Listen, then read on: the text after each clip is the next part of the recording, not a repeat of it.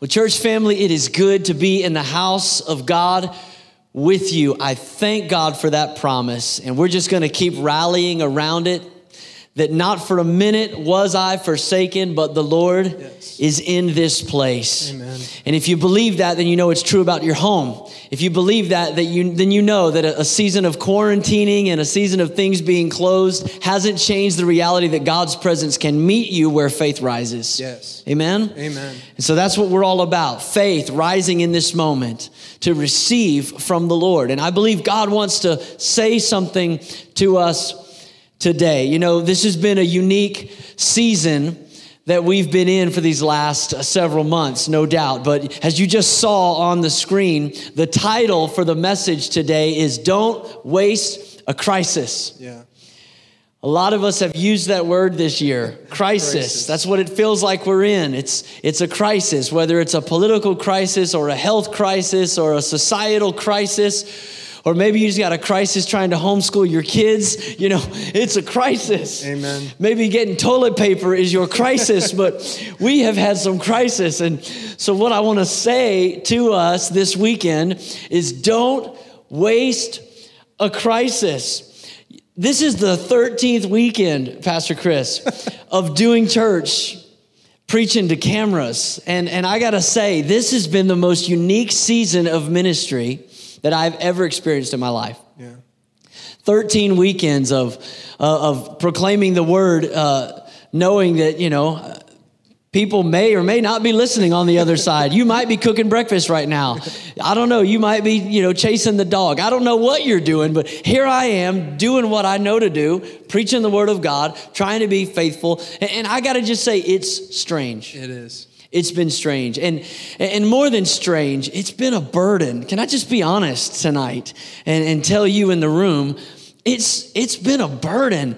In fact, there's a verse of scripture that I, I read uh, recently that I, I, I thought, man, that I, can relate to that. And it's in Second Corinthians chapter 11. It was verse 28. You know, before that, Paul was talking about all the things that he went through in Second Corinthians 11. He's, he, you know, he was shipwrecked and he was stoned and left for dead. And thank God I can't relate to all that. I've never, I've never been left naked and hungry as, as he said he was. But I can relate to verse 28 because Paul said these words. He said, besides everything else, I face daily the pressure of my concern for the churches. Hmm. And when I read that, I thought, man, I, I know what he meant when Paul said that. I have felt daily the pressure of the concern for the churches. And, and, and, I'm so I'm so grateful for this brother that's sitting here with me for this service. Because Pastor Chris and I, uh, we have had many conversations over the last several weeks. And earlier this week, we were just we were just processing this, this whole thing that we've been through, this global pandemic and, and doing church social distancing for months and, and, and just began to ask each other the question, what is God teaching you mm-hmm. in all of this? And as we had that conversation back and forth, I just sensed that the Holy Spirit would, would benefit in your life if you got to be a part of that conversation too. So, so here's what I want to do this weekend. This is a little unconventional. It's not how we usually uh, do our church services, but I asked Pastor Chris to join me. And we're just going to talk about some of the things that the Lord is teaching us in the midst of this whole crisis. And so let me just say publicly, Pastor Chris, thank you so much for your leadership. Uh, I've been the one in front of the camera most of the time, uh, but church, I, I want to tell you, you know, God is so good in His providence that He provides for us before we know we have needs. Mm. And can I just say that that I could not have led this church through this season without the team that God provided. I'm so thankful Thank for you. Pastor Chris. I'm so thankful for Val. And she's on the other side of the camera continually. And, and, and the people that have stepped in and made, uh, made the church uh, just continue to, to operate. I, and I, I, can't go down the list of names of everyone, but I'm so grateful. I'm so grateful for you and, and for the way that, that God has not only spoken to you in the crisis, but spoken to me through you. Thank you. And that's my prayer that God would speak to you in your crisis through us because here's what I know our tendency is. Our tendency is to get so focused on God to get me through it yeah. That we forget God's intention is to get us to it. Amen. And what I mean, I don't mean the crisis. What I mean is God is always moving forward. God is always advancing. He's always got a destination in mind. And so God never has the purpose of just getting you through something. He's always getting you to something. And, and as we talked about the crisis and what has God taught us in the crisis, listen, I don't want to waste a crisis. I don't want to spend all my time saying, God, just help me to get through it and not miss what he's trying to get me to. And here's, here's what I know not everything we experience, God wills. Mm. Not every bad thing that happens to you is the will of God. God doesn't always will your experiences, but I also know this is true. God doesn't waste your experiences. Amen. That means there's something in all of the stuff the mess of 2020 yeah. that God wants to communicate to us. Yeah, absolutely. Let, let me give us a verse to kind of jump into this. As, as we were talking earlier this week, this one scripture just kind of kind of just landed on the top of the pile. Yeah, like a theme verse. It really did become a theme. And, and you've probably heard it before if you've been in church very long. It's Genesis chapter 50 and verse 20. I'm going to read it to you. It says, and this is Joseph speaking. He said, You intended to harm me, but God intended it for good to accomplish what is now being done, the saving of many lives. Yeah, it's a good verse because it tells us that no matter what we're going through, God can use it. Yeah. And, and I thank God for that. But I have to admit, at the beginning of all this, I had to ask God, what are you doing? Right. You know, and I think a lot of us are there. And I remember there was one specific moment in one of our first prayer gatherings. You know, it's called a prayer gathering. we would usually get together on Wednesday evenings, but we had to find a way of doing it like this, doing it through Facebook. And I think it was maybe our second one that we were doing through Facebook. I could just feel the weight of that, that verse you shared earlier in Corinthians, you know, about the burden for the church. Yes, yeah. And you shared two verses. These are the verses that st- stuck out to me. It says, It is right for me to feel this way about all of you, since I have you in my heart. And whether I'm in chains or defending and confirming the gospel, all of you share in God's grace with me. God can testify how I long for all of you with the affection of Christ Jesus. I remember even, that. Even yeah. now, I'm like just feeling the the words that the apostle Paul was speaking to the church. And church, I long to be with you. Yeah. I mean, he was in chains. He felt isolated just like we feel isolated. And I've been feeling that in this season. And we've talked many times from the very beginning, going like, I'm just concerned about the church. Yeah. What's the church going to do in the midst of this? How are they going to step up? Are they going to isolate themselves? Or, or are they going to be the church in this season? It was a very real concern that I've had yeah. from the very beginning of all of this. And you know what's interesting though is the, the word that God spoke to us for this year. And many of you may know this word is kingdom. Mm-hmm. Actually, Alicia, you're wearing the shirt right now that says kingdom, right? Uh, that, that's a word that God spoke to our church from the beginning of this year. And you know, when you first shared that word with me, I thought, yeah, God, this is a, this is a year. In November, we're going to have some major right. voting. It's mm-hmm. a very political season. And so here I'm expecting that this word kingdom is going to mean, oh, yeah, well, we got to focus on the kingdom because right. of this political stuff going on. Never Never would I have imagined that God would give us a word like that for a season like this. Yeah. That, that He'd want us to focus on being kingdom oriented in the midst of a crisis such as this. I mean, we see politics everywhere. We see opinions everywhere. We see, we see racial division. We see injustice. Uh, so many different things. And there's this, this core word that God has given us. Yeah, it's been that an we anchor. can exactly that we can wrap our minds around. You know, I got to say, I, just on that note, it's so easy for me as a pastor to uh, equate the work of God with the local church because I live and breathe the local church. Yeah. You know, I, I was even raised a, a pastor's kid. So, not just as a profession, but my whole life, my faith has revolved around a local body of believers. And in some sense, that's good and healthy and right. But when the doors closed yeah. for 13 weeks, the fact that Jesus said he would build his kingdom through us was an anchor to recognize that, that God, is, God is doing something. Yes, He's primarily doing it through the local church, but it's not the brick and mortar. Yeah. It's the body. It's the body. Yeah. And, you know, if we learned anything through this, and I think everybody could be on the same page with this, through this quarantine and through all this stuff of 2020, we've learned that plans change, mm-hmm. but God is faithful. Amen. God is faithful. Our plans, they, they do change. In fact, let me just give you a verse out of Proverbs chapter 19. It says in verse 21 Many are the plans in a person's heart, but it is the Lord's purpose that prevails. Amen.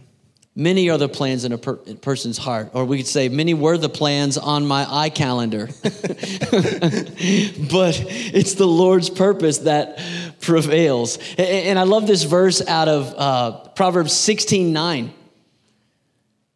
Proverbs 16 9 says, In their hearts, humans plan their course, but the Lord establishes their steps. Amen.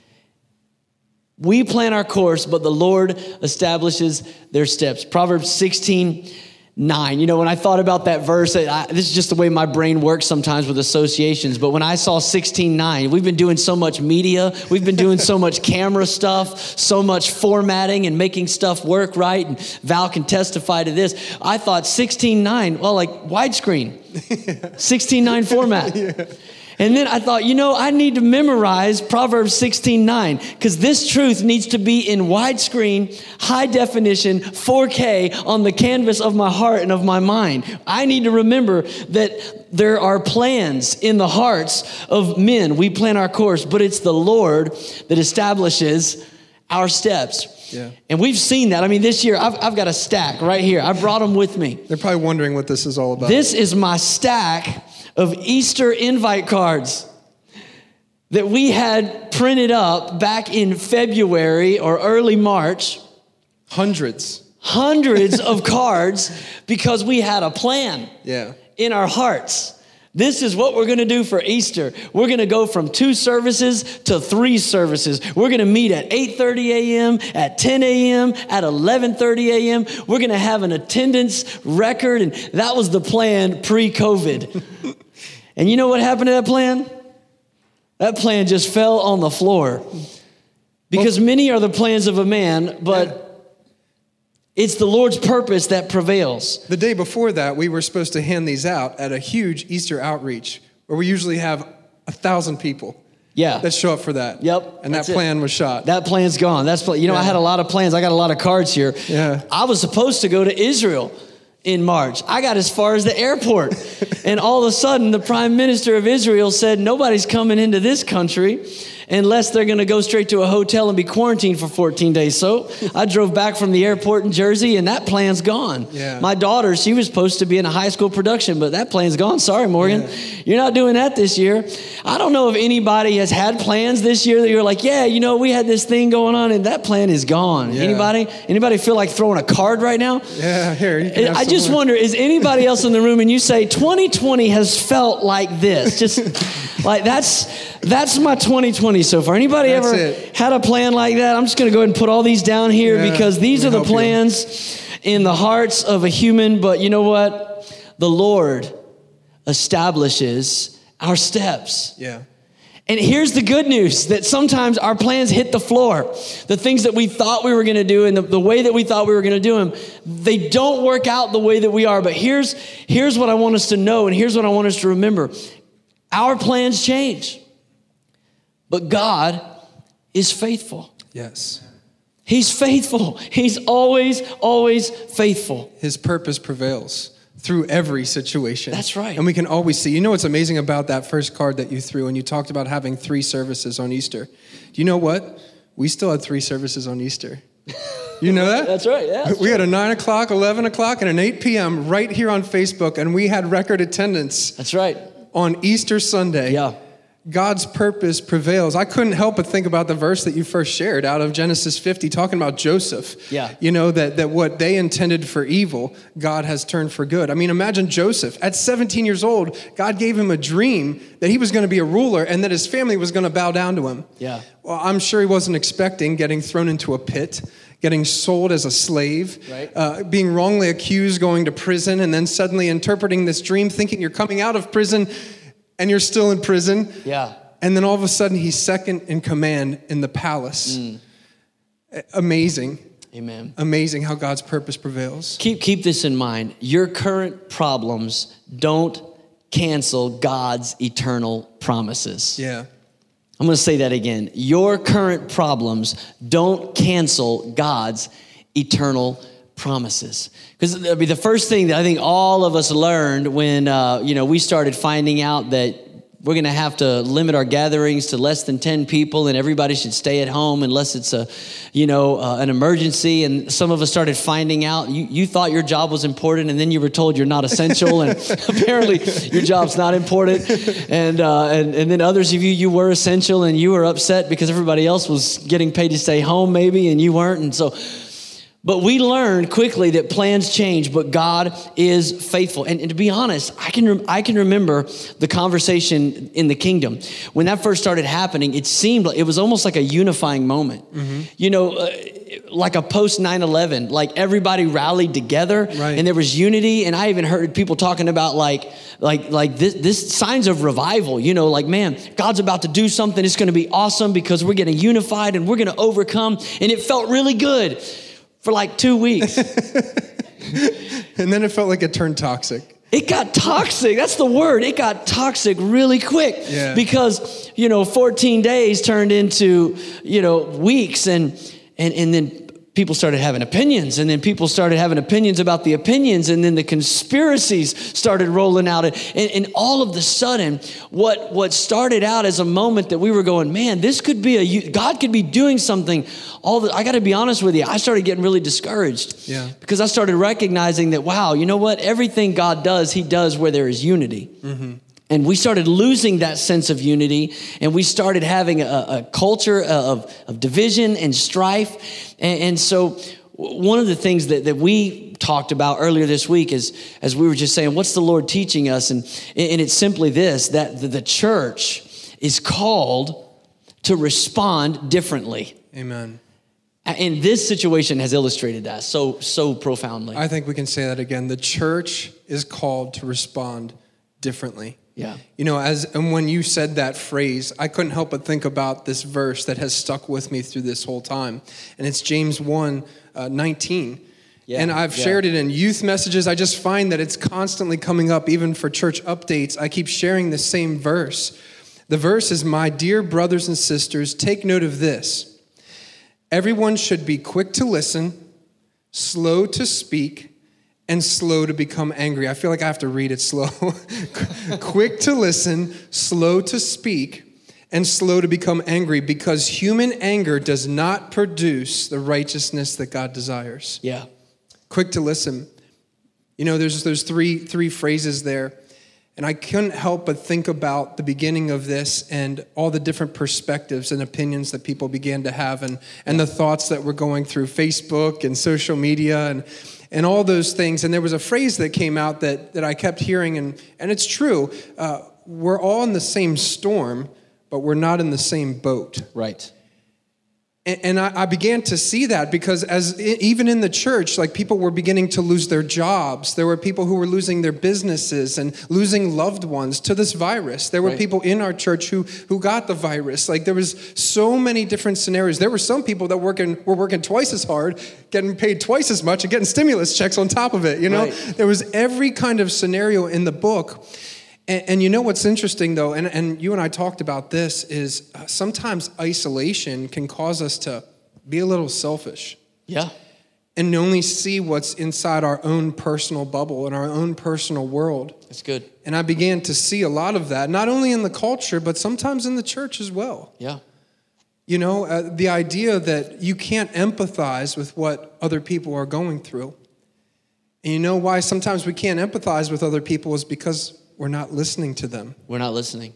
Yeah, you know, it's crazy. You know, it, it- it's easy for our our information sources to be an echo chamber.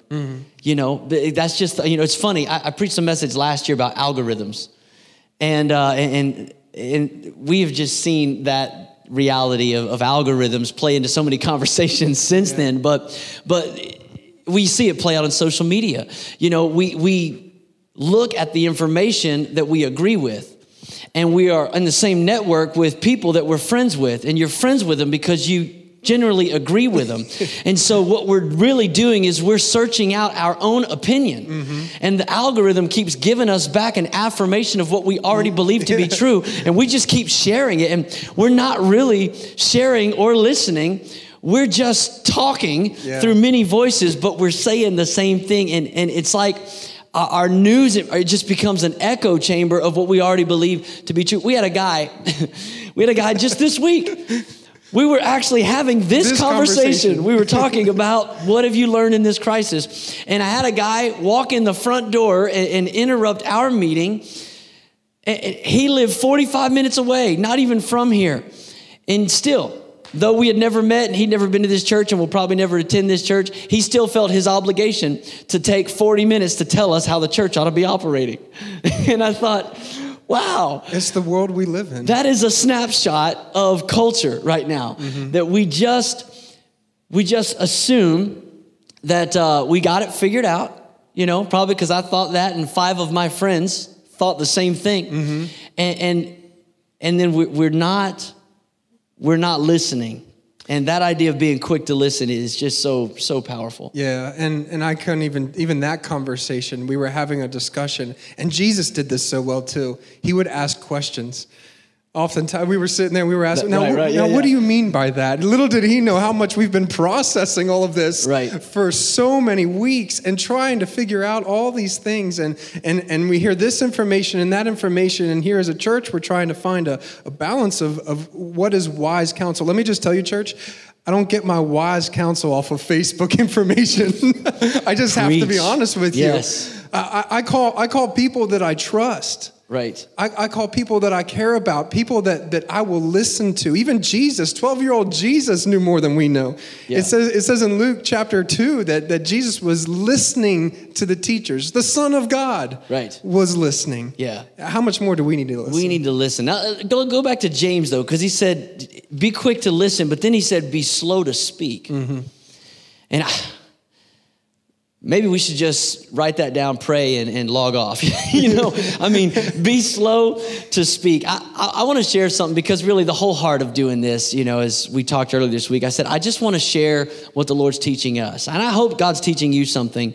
But uh, I brought my journal with me because I want to share that this is not something I prepared for a sermon for you. This was back on May 23rd. God was teaching me about being slow to speak. And that morning I was in Proverbs chapter 18, verse 17. And, this is what it says Proverbs 18, 17. In a lawsuit, the first to speak seems right until someone comes forward and cross examines. I just love the Proverbs. They're so practical. Yeah. But isn't that true? That in a lawsuit, I mean, think about it. A lawyer is uh, their profession you know is to is to be convincing you know mm-hmm. uh, they, they are to convince you. And so in a lawsuit the first one to speak it seems right. And that's the way it, until someone cross-examines. And, and, and so that day in my journal as i wrote that verse down the holy spirit began to speak to me about it i just made this observation. I said you know there are two sides to every coin. It's easy to get it wrong if you only listen to one side of the story. Jumping to a quick conclusion is a sure way to get it wrong often. The cross examiner approaches the same scenario with a different set of questions. And as I just began to pray about that, and, and this, is my personal devotion. This is uh, rarely uh, do I preach from my, my devotional, but I, I am right now. I want to tell you what I wrote down as the Holy Spirit was speaking to me.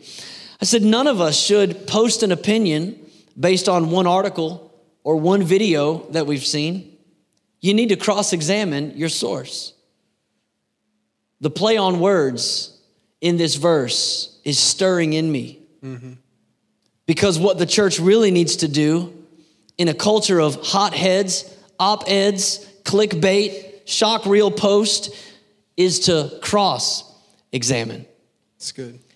And the Holy Spirit just began to deal with me about that play on words. To not just cross examine like a, a, lawyer does to a witness, but that we need to cross examine. Mm-hmm. That we need to get our, our eyes and our attention off of the noise of what people are saying or what opinions might be outside or even inside our own minds. And we need to get our eyes back on the Lord. We need to fix our eyes on Jesus and cross examine because here's the deal when we cross examine, when we focus on the cross, what we see is a Savior. Mm-hmm. What we see is a God, man, hanging there who felt our pain. Yeah, that's good. That's something we should never forget about the gospel that the God we serve, the Savior who rescued us, is a God who is acquainted with our suffering, Isaiah 53 says. Yeah. He, he felt our pain. Yeah. Hebrews chapter 4 says, We do not have a high priest Yeah. who has not empathized with our weakness. Yes. He has literally walked in our shoes. That's it. You know, Philippians 2, it says that God did not consider equality, or Jesus did not consider equality with God something to be grasped or mm-hmm. something to use to his own advantage. In other words, he chose to humble himself. Talking about being slow to speak. Yeah. And, and, and before we just open our mouth with an opinion about something, we ought to first listen, mm-hmm. but we also need to listen from the perspective of a cross examiner. Because here's what we know about Jesus we're talking about incarnational ministry. The Word, John 1 says, became flesh and dwelt among us. And now we're called to be Christ's ambassadors in the earth. In other words, we are supposed to live out an incarnational gospel. And so our, our purpose, our perspective as the people of God should be to try to understand where somebody's coming from. Yeah. You know, to not just take our gospel and just, you know, hit somebody over the head with it, but to really, the whole, the gospel is that God came down, mm-hmm. that the gospel meets you where you are. That's why our vision, our purpose statement as a church is to lead people from where they are Yeah. to where God wants them to be. That's incarnational ministry. Yeah. That's saying, I will go where you are. I'll understand where you're at so that I can take you to where God wants you to be. Yeah. But if we're not slow to speak, we can't ever see where somebody's at. Yeah, and you know what? I have to be honest with you. I have to be honest with you, church. There has been a number of times in this crisis that I have had to apologize. Mm. I've had to apologize. I had to apologize to you at one point, Pastor, because I was too quick to speak. And uh, I realized that I, I was speaking truth. I really do believe that I was speaking truth. But sometimes when we're too quick to speak, we don't speak the truth in love. And and I find that happens if we're not slow to speak, we rarely have thought about it. We've rarely thought about how it affects somebody else and how it affects their lives. And so there has been a number of times that my emotions in this season have gotten the best of me. And I wanted to voice my concern, voice my opinion, and I realized that was not right. Yeah. I don't see very many apologies in this world right now. Right. Yeah. You know, and I think uh, part of the problem that we see uh, in, our, in our society is uh, people want to speak authoritatively on pain they've never felt.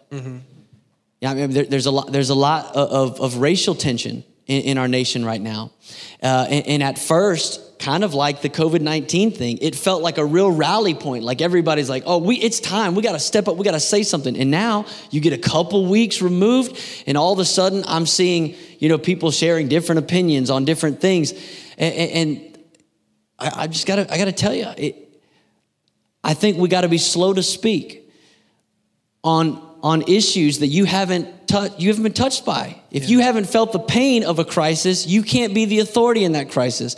Doesn't mean you can't have an opinion about it. Certainly doesn't mean you shouldn't pray about it. But but I, I, I'm I'm concerned when I see people speaking about things when when really what Jesus modeled for us is to come down from a high place and to walk with a person. To just just sit in it for a moment before you post about it. Right. just experience what somebody's feeling before you're quick to tell us or to invalidate something. And, and we have to be careful to to not to not be too quick to speak. But there's a third thing there and, and we're going to get out of james. Here in a minute but but we got to touch on this one. Well, that flows nicely to the next part. Slow to become angry. that's it. Be You- you- slow to speak and slow to become angry You know what I can't uh, I can't help but see in this, though, is uh, I hear this from Christians a lot of times, and sometimes I'll use this as well, I'll be honest with you.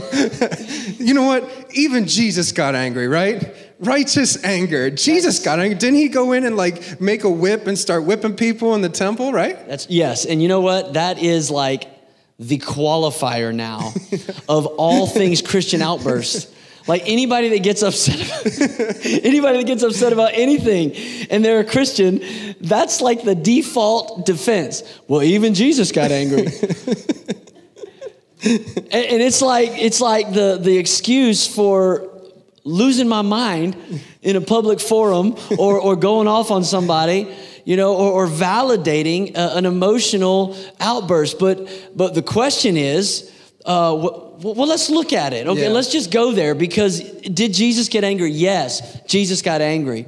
Uh, but let's let's look at it because the reality is, uh, you know, Jesus didn't have an emotional outburst. Mm-hmm. Jesus didn't see something that triggered him, and then he just flipped out.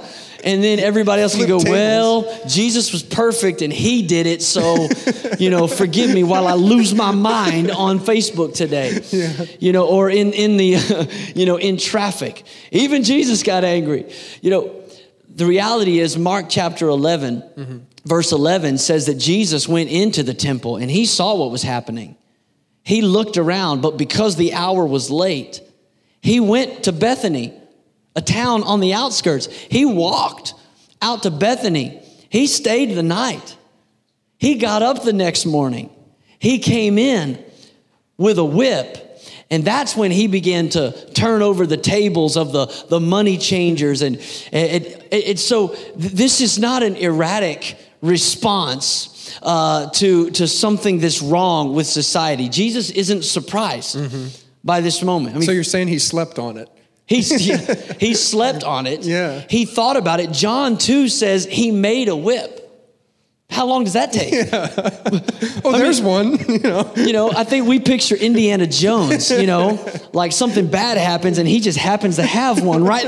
He just happens to have a whip. No, he made it. He made a whip, and so Jesus displayed righteous anger, and he did it in the right moment and it was the right, that's why Jesus, the Bible says, could be tempted at all points and yet without sin. He, he, was, he wasn't almost sinning when he got angry. No, it was a justified. And by the way, there, there is a time for righteous anger. Absolutely. There is a time that, that, that, I would even go so far as to say it is a sin that we be silent on issues that grieve the heart of God. We have to raise up. We have to be a voice sometimes. But we're talking about James saying, be slow to get angry. Yeah. And, and I, I just want to blow up the theory that Jesus got mad at stuff. And so I guess I can, I can get mad too because yeah. that's that's not what happened. You, you brought up a good point earlier this week when we were talking about this and the fact that Jesus had gone, this was his custom to go there. So this wasn't the first time he saw this either. Every year. Yeah, he was always seeing this, but this was the moment that he was supposed to step up. That, that, is, that. that is a powerful thought because, and again, it goes back to slow to speak. Mm.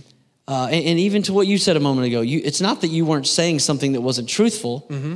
It, it, maybe it's the wrong timing, it's the wrong tense, maybe you're just, it's the wrong emotion.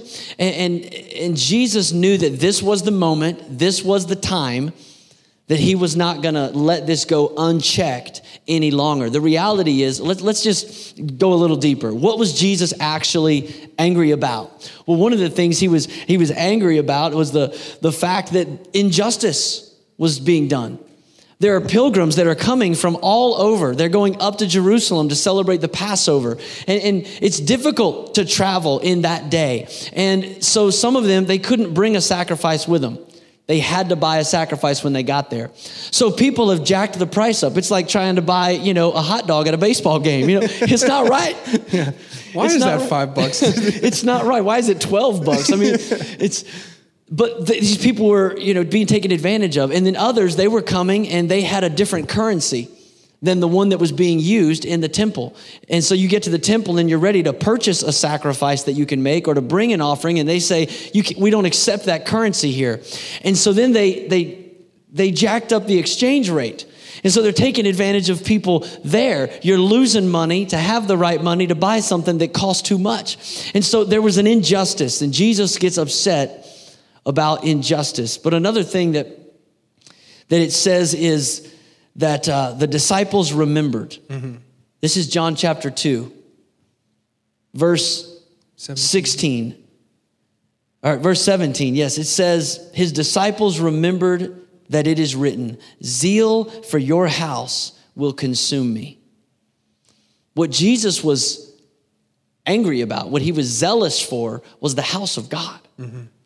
Jesus was passionate about the house of the Lord and, and, and prayerlessness. Mm-hmm. That's what he, he said. My house shall be called a house of prayer for all nations, and you've made it a den of thieves and robbers.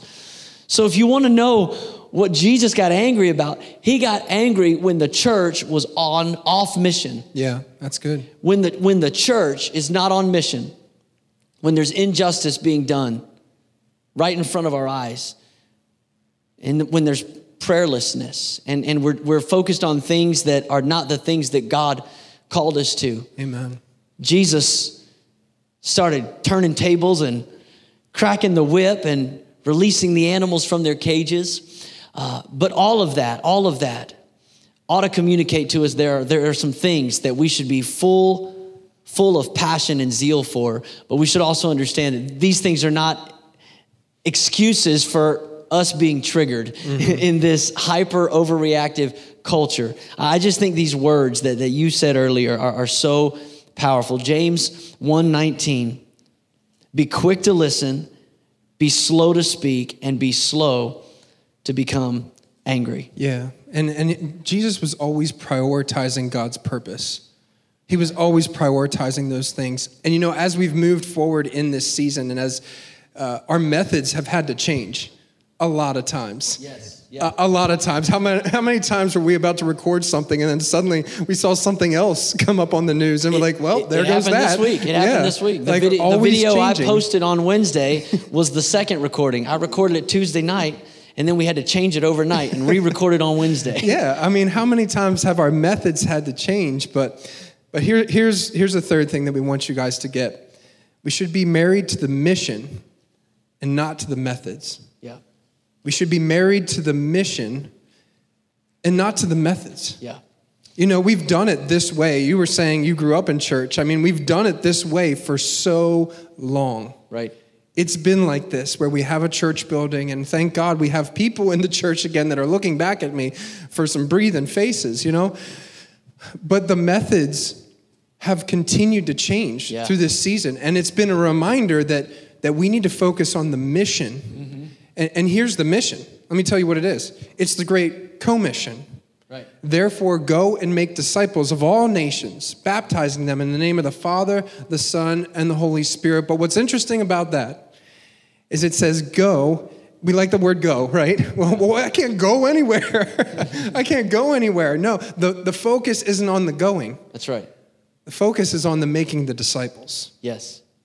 I mean, I just have to think about all the homes where parents now were home with their kids for length of time Right.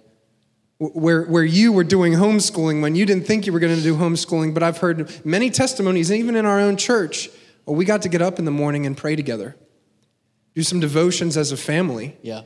And begin to dig into the Word of God and, and tackle some difficult questions as a family and, and, and, eat dinner at the dinner table. I can't remember the last time that happened, you know, all those kinds of things. And, right. and so, again, we were, we were beginning to marry ourselves with methods. Yeah instead of with the mission that God had for us. Yeah, and that's so good. And honestly, I, this has been, again, we're, we're trying to couch all of this conversation in what is the Holy Spirit teaching me? What's the Holy Spirit teaching you? I hope you're learning something through this season because I, I don't want to waste this crisis, but I kind of had a revelation in my own life of how married to my methods I am. And one of the ways I, you know you start to realize it is, you know, everybody has an invisible scoreboard in their life. You have one where you work.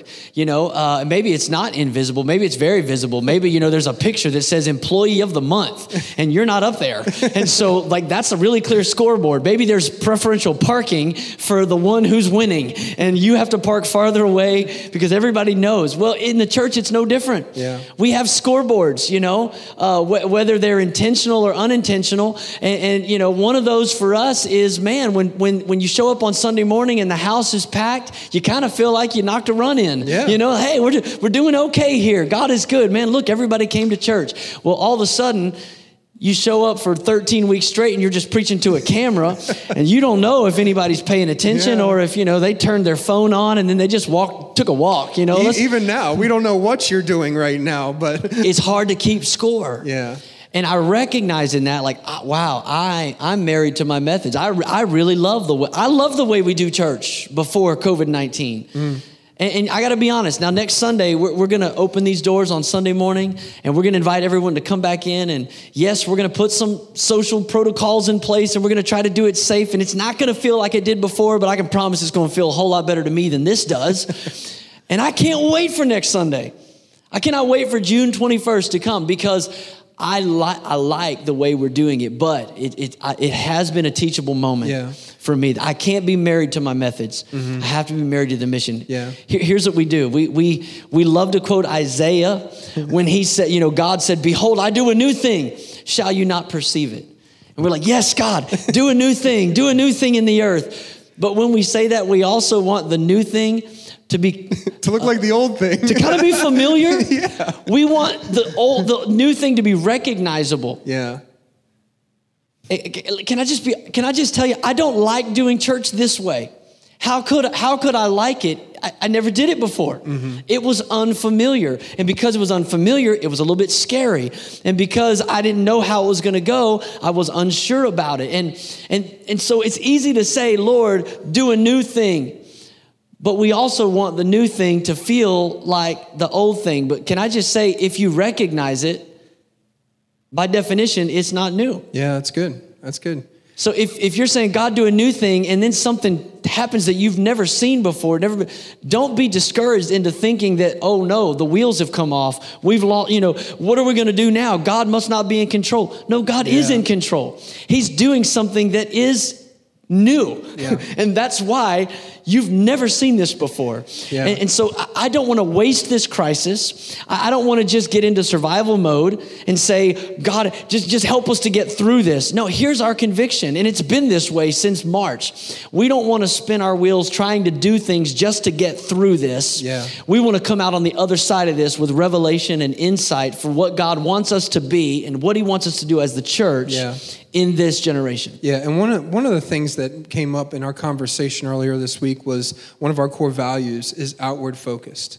Yes. And we really came back to some of our core values to see how we do things as a church. Yeah. It, it really drove the direction of what we decided to do. That we, we decided that we wanted to move forward through this season. Right. That we were going to do some things that were unconventional. We have multiple camera angles now. We never had that before. We have There multiple cameras. Yeah. we have we have new before. lights that we were on a lift. And so there's all these things that we, we decided we're going to put these in place so that even when the season is over, we're going to move forward right. because our mission is more important than our methods. That's right. And, and that, that's the reason, honestly, why we didn't do a, a church like some churches, and, and praise God for innovation. Some churches have decided to do parking lot church for a little while, and, and that's fine. Uh, Each church to his own, but, but there was a core conviction for us that we wanted to be outward focused. We wanted to be able to reach people that have yet to have come onto this campus before. Mm-hmm. And we have seen people that have been reached, that have been began discipling through our grow booklet that we have available Right. and through many other opportunities, through marriage counselings that have come up and so many other things because we've decided to reach out instead of look within. Yeah. And I think, and that was a, a concern of mine from the beginning. I, I shared that with you just over the phone. I'm just so concerned that the, the church is going to turn inward and focus so much on themselves Yeah. and not realize that there is a lost and a dying world out there. and, and that we're called to, to make disciples even in the midst of this. And so we've done a lot of things behind the scenes to make that possible. Yeah, and when, when we, we often say things like, you know, when one door closes, another door opens. And, and the door that God has opened in this season is not a physical door, it's a digital door. Mm-hmm. And so, so we, we in, in trying to be outward focused, have said, let's not just do things to get us through the COVID 19 pandemic let's lean in to what God is doing. Now, we know what we can't do. We're not going to go down that list. It's laying on the floor here in front of you. That's all the stuff that we couldn't do. Yeah. But the stuff that we can do, let's make sure that when this whole thing is over, that we don't just kind of hit the reset button and say, well, glad that's over. We're back to normal. No, no, no. What we've learned through this season is that, God has swung wide open another avenue. You know, the reality is we're, we're living this whole situation. This is not an interruption. Mm. There's plenty of interruptions in life. That you break a bone, that's an interruption. You're inconvenienced for six or eight weeks, and then things go back to normal again. This is not an interruption, this is a disruption. Yeah. And, and those don't come along as often, but when they do, they're, they're seismic and they change things forever. I mean, we, we are living in the midst of, of the, the greatest uh, communication shift in 500 years. Yeah, since the printing press.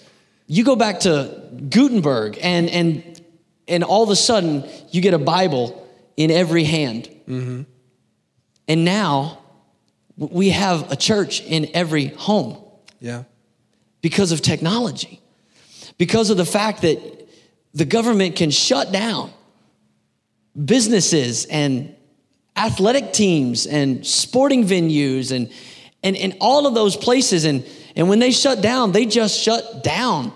The church didn't shut down. Amen.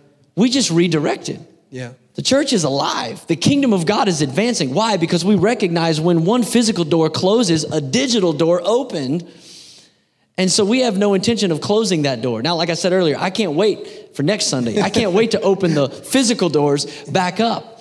But when we do, all these cameras are going to keep rolling. Yeah.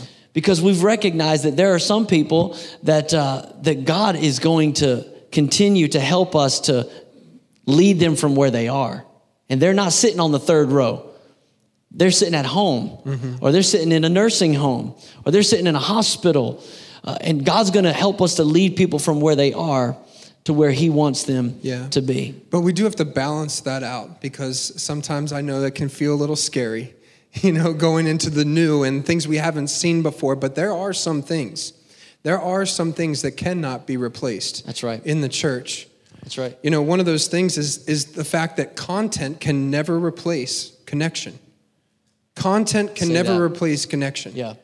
You've got tons of content in your fingertips. Like right now, you could watch all kinds of sermons. You can see all kinds of amazing pastors, like this one right here. And, and you can do so many different things right now. You can have the content in your fingertips, but that does not replace connection. Yeah, and that, that is important because we have to know how to, to, to receive the new that God is doing and not throw out the things uh, that are, are sacred. Uh, and, and I think, honestly, if, if, I think that's some of the pushback that we feel in the church when people start talking about God's going to do something new. I think the, the, the, part of us that loves the familiar and the things that have been sacred to us and significant to us, we feel like maybe maybe that's just preacher talk for I'm about to change everything. you know, I don't I don't like when he preaches about the new. That means they're gonna you know they're gonna change something. Yeah. But the reality is there are some things that we do mm-hmm. that you can't, you can't replace with technology. You can't replace accountability Amen. with technology.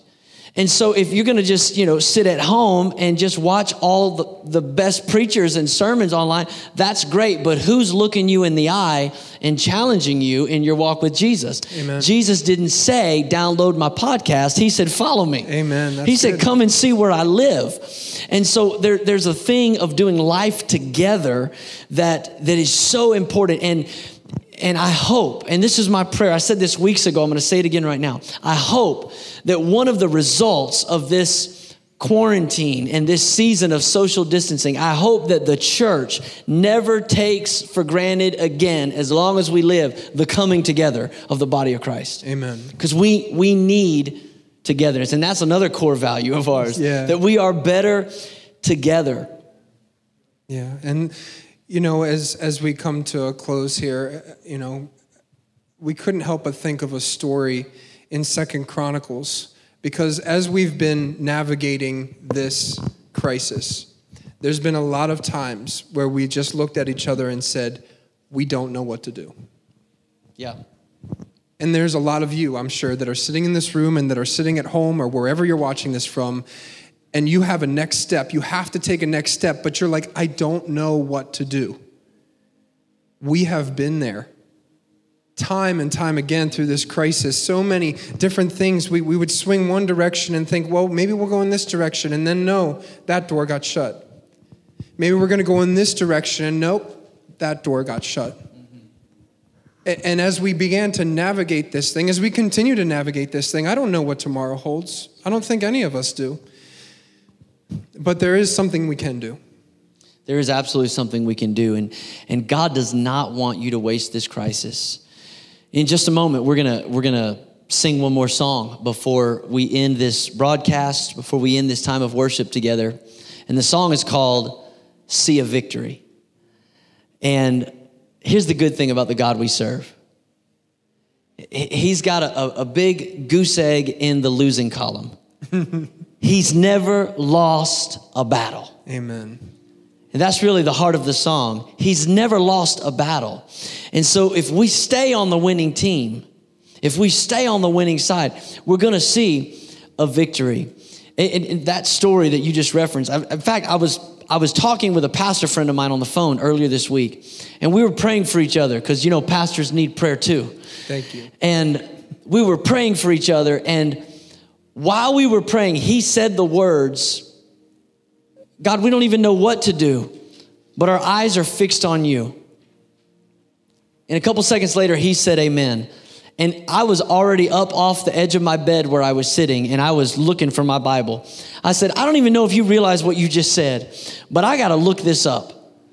You said, God, we don't know what to do, but our eyes are on you. And I started flipping through my Bible until I found where that verse was. I couldn't remember exactly where it was located, but I remembered I had it highlighted in pink. So, you know, if you use the same Bible enough, you can find verses easily if you write in it. And sure enough, I found that page, right hand column, three quarters of the way down, hot pink highlighter. And it's Jehoshaphat. He's leading the people, and they're surrounded by the enemies of Moab and Ammon. And he doesn't know what to do. And so he, he, he calls the people together for a prayer meeting. And you can take the time to read it on your own, but in, in Second Chronicles chapter 20, Jehoshaphat begins to pray this prayer. It's a beautiful prayer, but the last line of the prayer in verse 12b of Second Chronicles 20, he says these words. He says, We do not know what to do, but our eyes are on you. Amen. What a what a perfect prayer to pray in a crisis. How much time and energy can we exhaust just trying to figure it out when maybe what we really need to do is just express our dependence on the Lord? Amen. And, and here's what happens. He says, We do not know what to do, but our eyes are on you. And then down in verse 14, it says, Then the Spirit of the Lord came. You know what God's looking for? He's looking for people that are desperate for Him. People that are looking to Him. And because their fix, their gaze was fixed on Him, because their posture was right, they were looking to the Lord. The response is then the Spirit of the Lord came. And the Spirit of the Lord came through the gift of prophecy and a man named Jahaziel. And he began to prophesy. And here's what he said For the battle is not yours, but God's. You talk about a word in season. Here's Jehoshaphat going, I, I don't know what we're going to do. We got all these enemies out here. Lord, we're trusting you. And all of a sudden, the Spirit moves and God speaks and says, The battle is the Lord's. The battle belongs to the Lord. And, and Jehoshaphat receives that word and he takes a posture of worship. Now, that's what we're about to do right now. Mm-hmm. In fact, in the text, it says that he bowed down, prostrate before the Lord, and all the people bowed down with him. They literally fell on their face before God. and they began to worship God. Why? Because God had spoken in the middle of their crisis. And God confirmed his faithfulness. The battle is not yours, Yes. but God's. Then the story goes on to say that he gets up the next morning. He's got a new outlook. It's amazing what time in God's presence will do. Yeah. It's amazing what sleeping on it will do.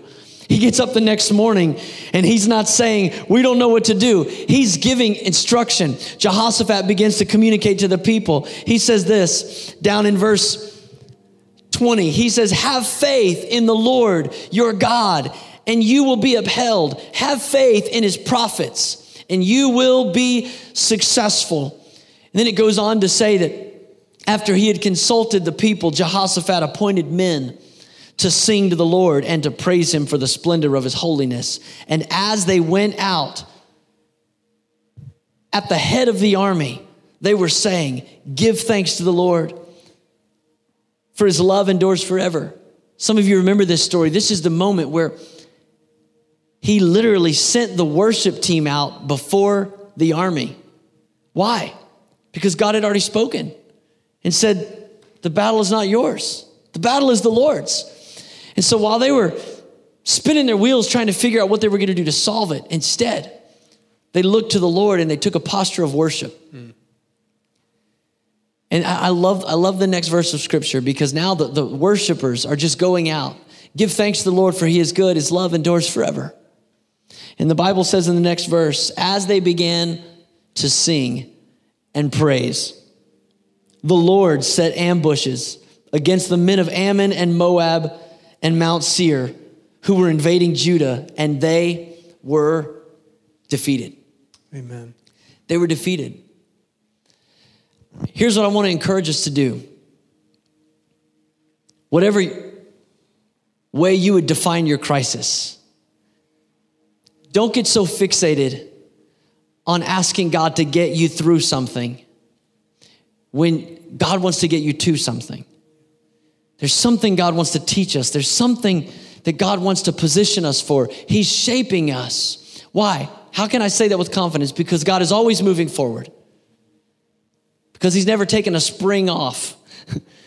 because God, as we read in Genesis 50 and verse 20, is taking even those things the enemy meant for evil and He's turning them for good. Why? For the saving of many people. So we're going to sing this song. And, and the bridge of the song even borrows from that story. The bridge of the song says, You take what the enemy meant for evil and you turn it for good. So I want to challenge you, wherever you're at, wherever you're watching from, lift up this song with us. Lift up this anthem from your heart. And, and more than just a song, let it be a, a, a posture that you take, just like Jehoshaphat did. When he said, I don't know what to do, but my eyes are on you. Let this be your posture and let this be your confession today to say, God, I'm going to see a victory in my life. I'm going to see a victory in 2019 or 2020. God, I'm going to see a victory. Because what the enemy meant for evil, even that God can turn for good. And the battle belongs to the Lord. Listen, we have our online host ready to pray for you. If we can pray specifically about the battle that you're in, put it in the comments. Get involved right now and know that the church is rallying with you. We might not be together physically, but thank God that He put us in this day and in this generation that the church has digital doors that we can connect through. And we want to pray for you right now. Put your prayer in the comments and let's raise up an anthem today that says, I'm going to see a victory in Jesus' name. Amen.